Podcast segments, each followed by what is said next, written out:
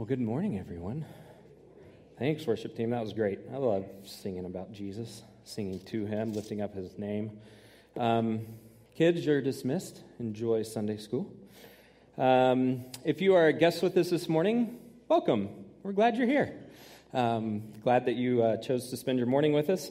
And uh, if you don't know who I am, my name is Cassidy Hastings, and I'm one of the pastors here, and I get the honor and privilege of sharing out of the word this morning.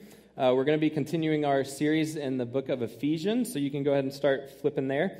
And uh, just wanted to remind everyone that, um, that we do a Q&A podcast. So if you have questions about the sermon, um, even during the sermon, you can email those to iron at sierrabible.org. In our app, we actually have a place where you can take sermon notes. Uh, so if you scroll down a couple of uh, cards on, on there on the home screen, you can actually take some fill in the blank sermon notes as you go. And from that, at the very top of that, you can actually send that email. Uh, so I encourage you to do that. Uh, today we are going to be in Ephesians chapter 3, verses 7 through 13. So go ahead and turn to Ephesians 3. 7 through 13. Pastor Carl told me that uh, this is probably his favorite passage in the entire book of Ephesians. And so, um, and it holds a special place in his heart. And so I appreciate him entrusting that to me. He had a, a week of, of a little getaway with his family for spring break. And um, so, uh, anyway, I'm excited. There's a lot of good stuff in these verses. So I'm going to try to unpack it um, the best I can because there's some mind blowing truths in there. So if you're able, uh, please stand as we read Ephesians 3, verses 7 through 13. Paul says this Of this gospel I was made a minister according to the gift of God's grace, which was given to me by the working of his power. To me, though I am the very least of all the saints, this grace was given to preach to the Gentiles the unsearchable riches of Christ, and to bring to light for everyone what is the plan of the mystery hidden for ages in God who created all things, so that through the church the manifold wisdom of God might now be made known to the rulers and authorities in the heavenly places. This was according to the eternal purpose that he has realized in Christ Jesus our Lord in whom we have boldness and access with confidence through our faith in him. So I ask you not to lose heart over what I am suffering for you, which is your glory. Let's pray. God, I pray this morning that the songs that we just sang were, were just a, a way to lift you up and just to fix our minds on you. And as we approach your word this morning, I pray that we would just fix our minds on you, that your Holy Spirit would be working in our minds and hearts. And whatever stuff we have coming in, whether it was a good week or a bad week, that, that all of that would just kind of be laid aside for a little bit so that we can focus on what your word says and what that means for us and how we can live in response to that, God. Uh, we just give this service to you and pray that you are glorified through it all. We pray all these things in Jesus' name. Amen. You may be seated. There are some events in history that are so significant that you remember details about where you were, who was around you, what was going on when you heard about them. You know what I'm talking about. Some of these experiences are negative, like the bombing of Pearl Harbor. And yes, we do have people in our church congregation who were alive for that, so that's cool. I mean, not the, the fact that they're still here. Man, starting off on a bad foot already or the assassination of JFK, or many of us remember where we were, what was going on when we heard about the attack on, in New York City on September 11th, 2001. Others that we remember where we were when we heard about these are more positive. Some of us remember where we were on July 20th, 1969, when Neil Armstrong stepped off of the lunar excursion module onto the lunar surface. Some of us may remember where we were when we woke up on the morning of November 9th, 1989, and heard all of a sudden East and West Berlin had access to each other out of nowhere. Or, as we talked about last week, maybe you remember where you were for the Lost finale. May 23rd, 2010. Now, your understanding of that last one being positive or negative uh, will probably depend on your perspective, but but on all of these things, observing these things, these events, was historical. They actually brought people together around TV sets, around homes. They had effects around the entire globe, and we continue to talk about them years later. You can listen to our last podcast to hear how the Lost series finale still affects some of us. But like a rock dropped into the middle of a pond, certain events in history have ripples that can continue beyond their immediate impact. And the same is true when we look at redemptive history. God's timing to send Jesus and through him to provide a way for the Gentiles to be united with believing Jews was like the biggest rock ever thrown into the cosmic pond. As we saw last week in his timing, he revealed something that had been hidden, a hidden mystery in generations past.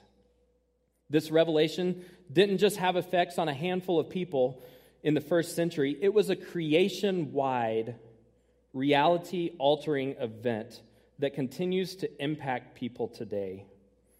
In this week's passage, we'll see that the revelation of the gospel ripples through all of creation. Before we dive into today's verses, I think it's helpful to remember where this passage fits into the Ephesian letter as a whole. Ephesians wasn't written to, by Paul to address any specific heresy or error. Paul wrote Ephesians to remind the church of the gloriousness of their salvation, and he's been unpacking that as we've looked over the past few weeks through chapters 1, and now we're in chapter 3. And then also how they should live in response to that, and he's going to get into that through chapters 4 through 6. God has made them part of his functioning, living body on earth, the church. And the Holy Spirit, through Paul, is reminding them of what that actually looks like. Over the first few chapters, Paul has been busting at the seams, recalling the amazingness of God's plan to save them and bring them to himself. This not only affects them as individuals, but also as a whole group of people, namely Gentiles who have been brought near because of Christ. They were strangers and aliens, but are now fellow citizens and members of the household of God. Last week, Paul continued to marvel that God has revealed this mystery that was hidden for generations before, that the Gentiles are now fellow heirs and members of the same body because of Jesus. That includes you and me. One commentary says the mystery is not that the Gentiles would be saved, for the Old Testament gave evidence of that, but rather that believing Jews and Gentiles are joined together. It was a revolutionary concept for Jews and for Gentiles alike. And this week, he's going to be talking about how that reality has rippled in and through his own life and beyond. And it starts with his own calling. We see in verses 7 through 9 that the revelation of the gospel shifted Paul's mission. Of this gospel, I was made a minister according to the gift of God's grace, which was given to me by the working of his power. To me, though I am the very least of all the saints, this grace was given to preach to the Gentiles the unsearchable riches of Christ, and to bring to light for everyone what is the plan of the mystery hidden for, for ages in God who created all things. Paul's saying here that the reason that he exists is to preach to the Gentiles and by extension to everyone the unsearchable riches of Christ and to shine a light on the mystery that was planned by God, hidden in ages past, but is now made known.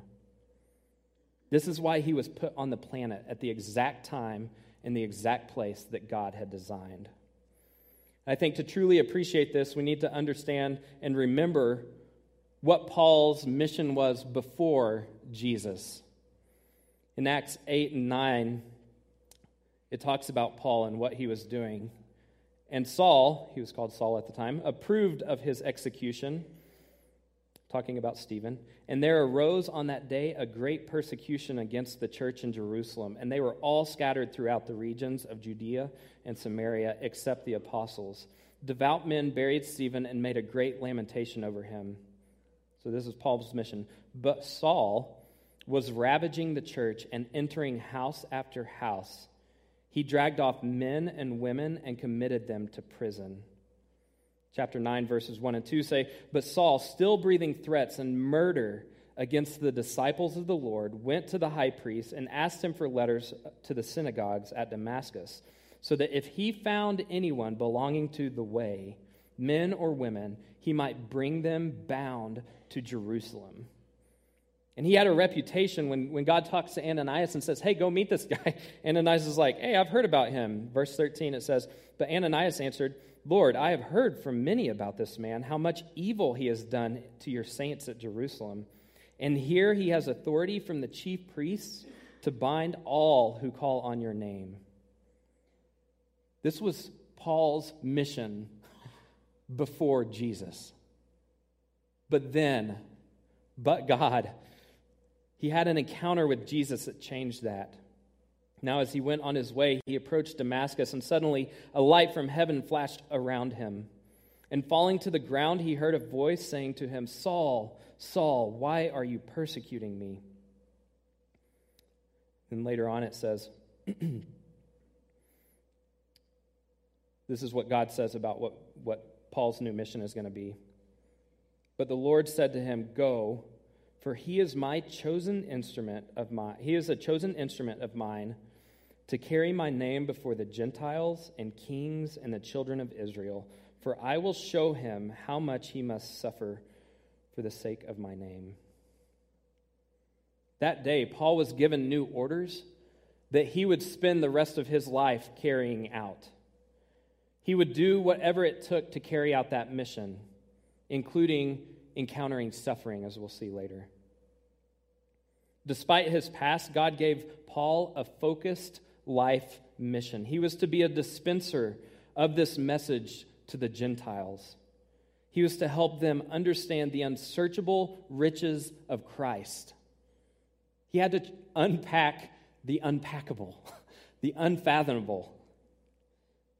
He was to be like a flashlight to the Gentiles and by extension to, to the whole world, illuminating the mystery that Gentiles are now included in the people of God because of Jesus. I mean, imagine the historical timing of this. God creates the world, man falls, man struggles, God gives them the law, and at the perfect time, God sends Jesus.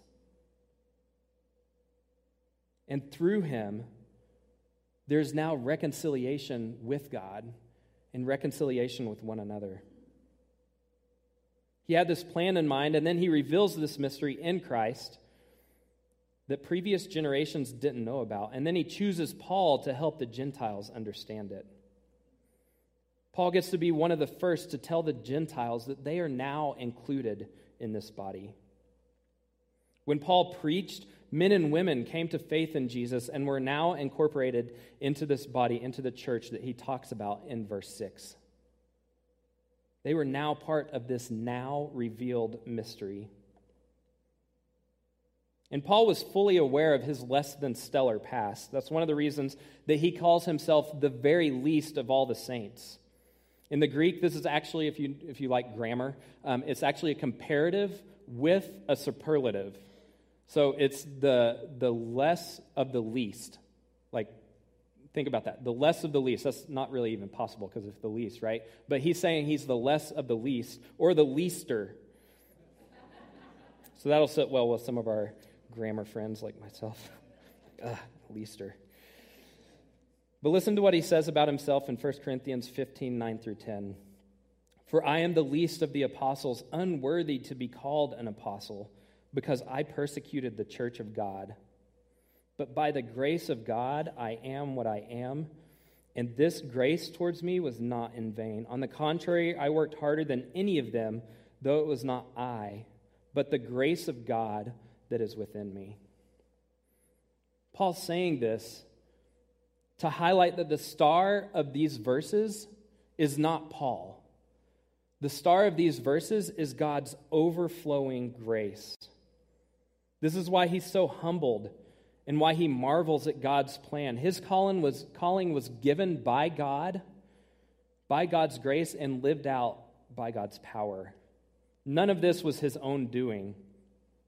It's about God choosing him and giving him grace, and Paul dispensing that grace to the Gentiles, including the Ephesian Christians. He couldn't have done this on his own. So, what does that mean for us?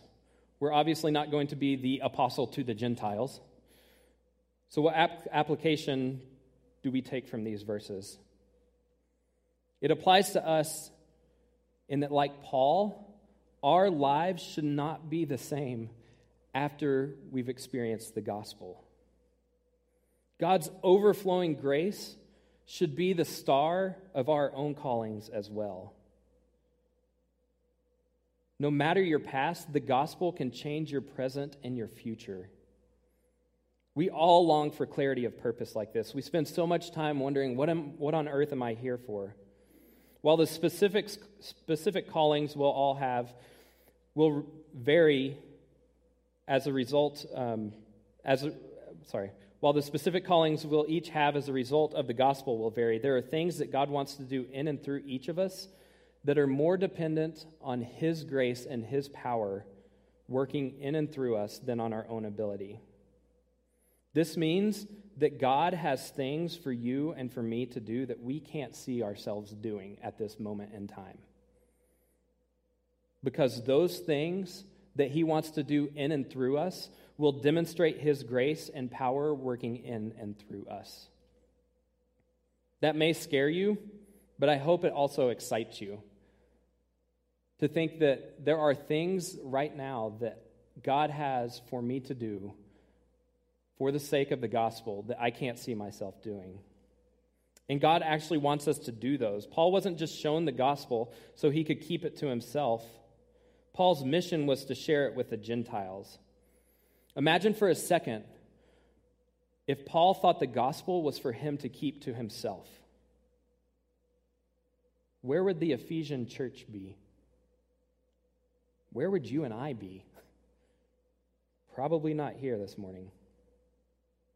But because he relied on God's grace and power, he accomplished his mission. This is actually freeing because the ability for God to use you and to use me rests not in our own ambition, our own qualifications, our own credentials, but it rests on his grace, his gifts, and his calling working in and through us. How has the gospel affected your plans and life mission? What seemingly impossible tasks might God be calling you to accomplish only by his grace and power? Things that you can think about right now and you're like, yeah, that's not going to be me. But maybe God, through his grace and through his power, wants to do that. This gets even bigger than Paul's personal mission. It ripples the ripples of the gospel to him and through him to the Gentiles were to accomplish a cosmic goal, a cosmic purpose. And that is that the unity from the gospel demonstrates God's wisdoms throughout the heavens. The unity from the gospel demonstrates God's wisdom throughout the heavens. Look at what it says in verses 10 through 12. So that through the church, the manifold wisdom of God might now be made known to the rulers and authorities in the heavenly places. This was according to the eternal purpose that He has realized in Christ Jesus our Lord, in whom we have boldness and access with confidence through our faith in Him. Paul has this personal mission because of the gospel, and as he carries that out, as he preaches to the Gentiles, the church grows. And as Gentiles are increasingly added to the church, the angelic beings look at that and say, wow, God really knew what he was doing. This is totally mind blowing to me. Like, as I was prepping for this, I was like, this is nuts when you think about this. So, I want us to, I'm going to unpack it this way, break it down like this. The object in these, in these verses is God's wisdom. This is what it's pointing to. It's pointing to the wisdom of God. I believe that we and all the angelic beings would agree that God is wise. But what Paul is saying here is that God's wisdom is complex and multifaceted. The word manifold has this idea of an embroidered pattern or a variety of colors of flowers. It's like looking closely at a diamond in the light and appreciating all the different cuts and angles, angles and how the light bounces off, off of it. That's what all this is pointing to. And how does he do that? Through the church. Specifically, the union between believing Jews and Gentiles. The unity of the church displays the rule of God. The coming together of people from all different ethnicities, cultures, economic backgrounds, generations into one community around the rule and the authority of Jesus is a tangible way to show God's wisdom. And who sees that? The angelic beings. This unity is an object lesson for the heavenly beings. Created beings, including angels and Satan and you and me, we're not omniscient. We don't know everything. So God's timing to reveal this through Jesus even astounded the angels. One commentary says, What had been screened from the angelic hierarchy is now to be declared through the body of Christ on earth. It's like saying, Oh, that's what you were doing. Having Jews and Gentiles come together? Man, you are amazing. But it's also a reminder to both good and especially evil angelic beings that ultimately, one day, all things will be unified under Christ's lordship. Paul's already hit on this in chapter 1, verse 10 as a plan for the fullness of time to unite all things in him, things in heaven and things on earth. The authority the evil powers in the heavens experience in this age will be broken and subject to Christ in the age to come. I like how P.T. O'Brien uh, broke this down. He is actually quoting F.F. Bruce, but this is what he says. Perhaps F.F. Bruce suggests, as F.F. Bruce suggests, the church appears as God's pilot scheme for the reconciled universe of the future. The uniting of Jews and Gentiles in Christ was God's masterpiece of reconciliation and gave promise of a time when not Jews and Gentiles only, but all the mutually hostile elements in creation would be united in the same Christ. The church is not only the pattern, but also the means God is using to show his purposes are moving forward triumphantly to their climax. The church is how he does this. Like, is your mind blown yet? Like, maybe it's just me, but I was just like, what? And it's all because of Jesus. This was according to the eternal purpose that he has realized in Christ Jesus our Lord. Some translations say that he's realized or that he's carried out or that he has accomplished. This was God's plan from the beginning, and it's realized in the person of Jesus. He's the central figure. And I love that. I love that um, Dean during communion read Philippians 2 because I was actually going to read Philippians 2 um, verses 9 through 11. And uh, so thanks for prepping for that, Dean. By the way, we didn't talk about that. Therefore, God has highly exalted him and bestowed on him the name that is above every name, so that at the name of Jesus every knee should bow in heaven and on earth and under the earth, and every tongue confess that Jesus Christ is Lord to the glory of God the Father. What he had planned all along, he revealed and he now accomplished through Jesus. Jesus is the central figure in this age to come. And he, as the church, he is the central figure in our lives today. And we have boldness and access with confidence. What's crazy is that believing Jews and Gentiles, including you and me, have access and boldness now through our faith in Him. We're active participants in this now. I know sometimes it can be challenging uh, kind of to follow along with uh, verses, especially verses that have so much amazing truth packed into them.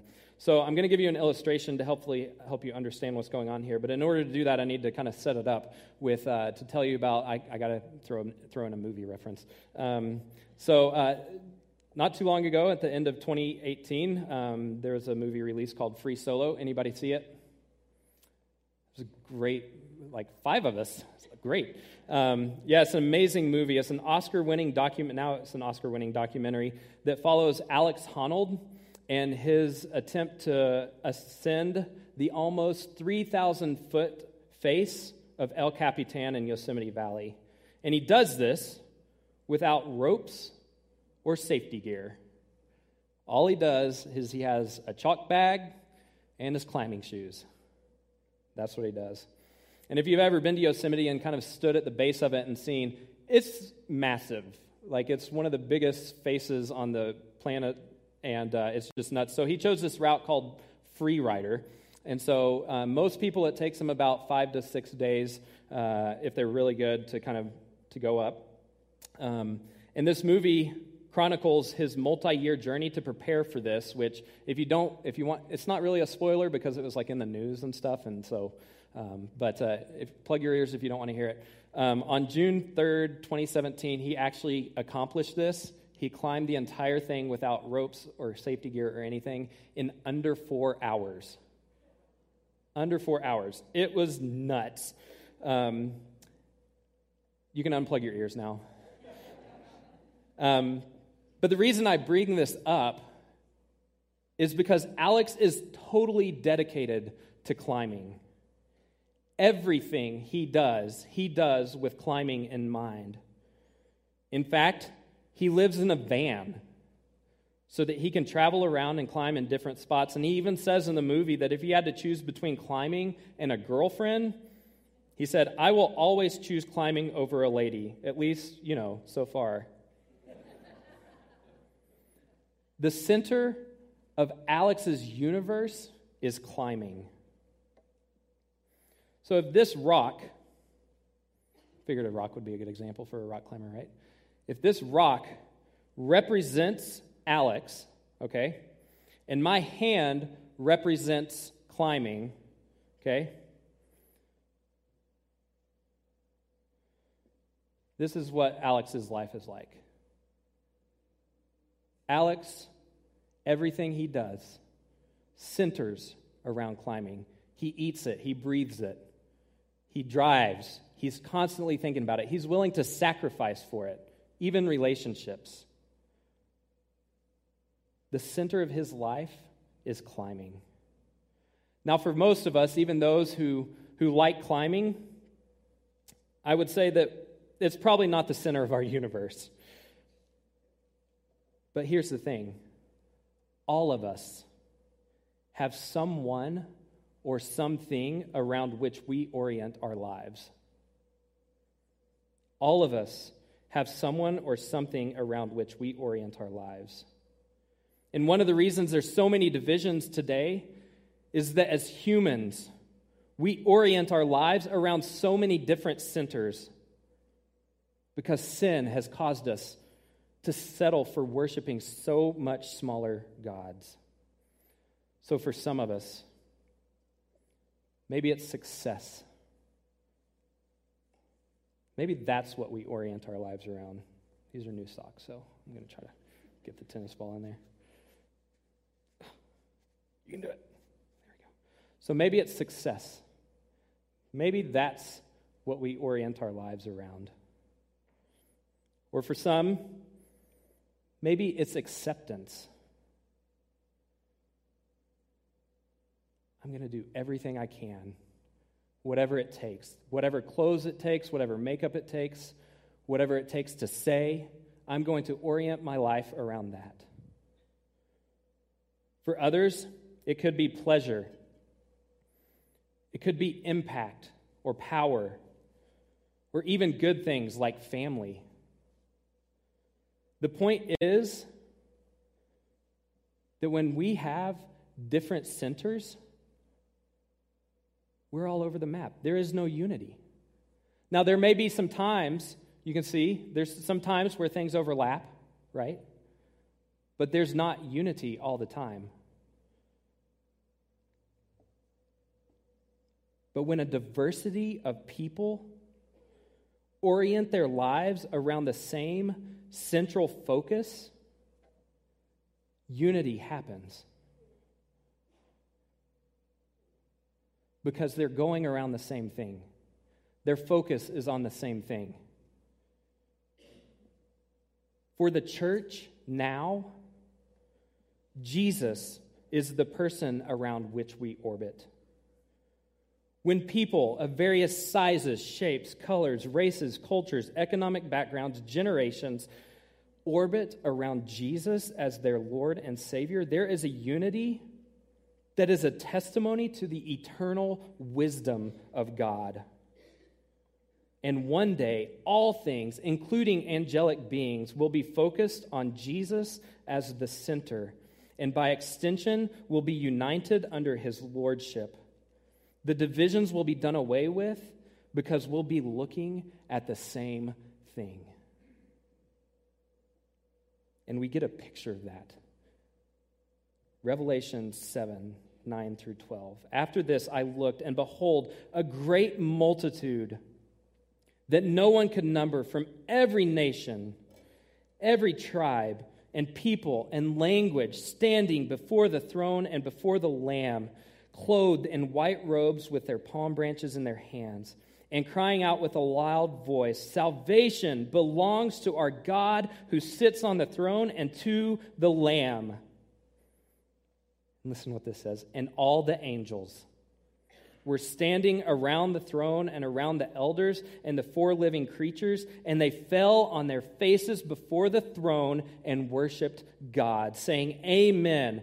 Blessing and glory and wisdom and thanksgiving and honor and power and might be to our God forever and ever. Amen. This is what Paul is saying here. This was God's plan from the beginning. And he's carrying that out through the church. The unity of believing Jews and Gentiles show the heavenly authorities and the world around us God's wisdom. And it's a reminder to the angelic beings that one day all things, including them, will be united under Christ's authority and lordship. Do you realize that you and I are part of this now? We are part of a cosmic testimony to the wisdom of God. We are part of God's ultimate goal in the universe. So, my questions for us this morning what is your central focus? Around whom or what do you orbit? The lesser gods, what lesser gods might we be tempted as individuals and even as a church to worship? Paul's calling was to shine the light of the mystery of the gospel to the Gentiles, and the church's purpose is to demonstrate the multifaceted wisdom of God to the angelic realms. What is your response as you ponder this? Is it, meh, it's all right? Or is it fall on your face in worship? The revelation of the gospel rippled through Paul's life and it continues to ripple through the cosmos. But Paul could also still feel the ripples right in his jail cell. So I ask you not to lose heart over what I am suffering for you, which is your glory. Remember, Paul's writing this letter from prison because he was living out his calling and sharing the gospel with the Gentiles, including the, in Ephesus. It landed him in prison. There were some in Ephesus that felt bad that Paul was there. I mean, it's hard to see someone you love, someone that you care about, suffering. But Paul says, Don't feel sorry for me. My calling may have led me to this jail cell, but it also led you to an understanding of the gospel, and that, that is more than worth it. Paul's suffering for the sake of the gospel was part of his, God's calling on his life. And the suffering Paul endured was for the glory of those who responded to the gospel. Some of the ripples we'll experience in this age because of the gospel will not be pleasant. There are some that will be disruptive and painful. But we know that there is a coming age when all things will be united in Jesus. It's like the difference between a snapshot and real life, a photograph. When I take a picture, it's a freeze frame moment in time. It's not the whole thing. When I go on vacation and I look at a picture, that's that instant that I have a picture. It's not the whole vacation. It's not my whole life.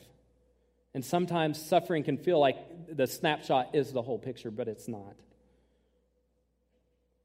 We see more than a snapshot. And that gives us an endurance and a perspective which can, in which we can actually encourage those who see and hurt over the suffering that we experience for the gospel. So, my questions for us here are what are you willing to sacrifice so that others may know Jesus? What pain are you willing to endure so that the gospel of Jesus Christ can reach the entire world? The revelation of the gospel ripples through all of creation. It rippled through Paul's life and shifted his mission. It continues to ripple through the cosmos via the church as a heavenly testimony to the wisdom of God, and it ripples into the believer's suffering for the gospel. We wouldn't be where we are today without Paul carrying out his mission, and we wouldn't be where we are today without others who God has used to continue those ripples through the centuries. So, as we close the services today, I have two final questions for each of us. And I didn't do these as fill in the blanks because I really want us to kind of think about them and, and focus on them. The first one is this Through whom has the gospel rippled to your life?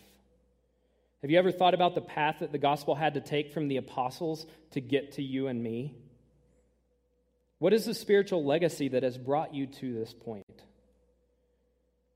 How many people, even people I don't know, suffered so that I might hear the good news?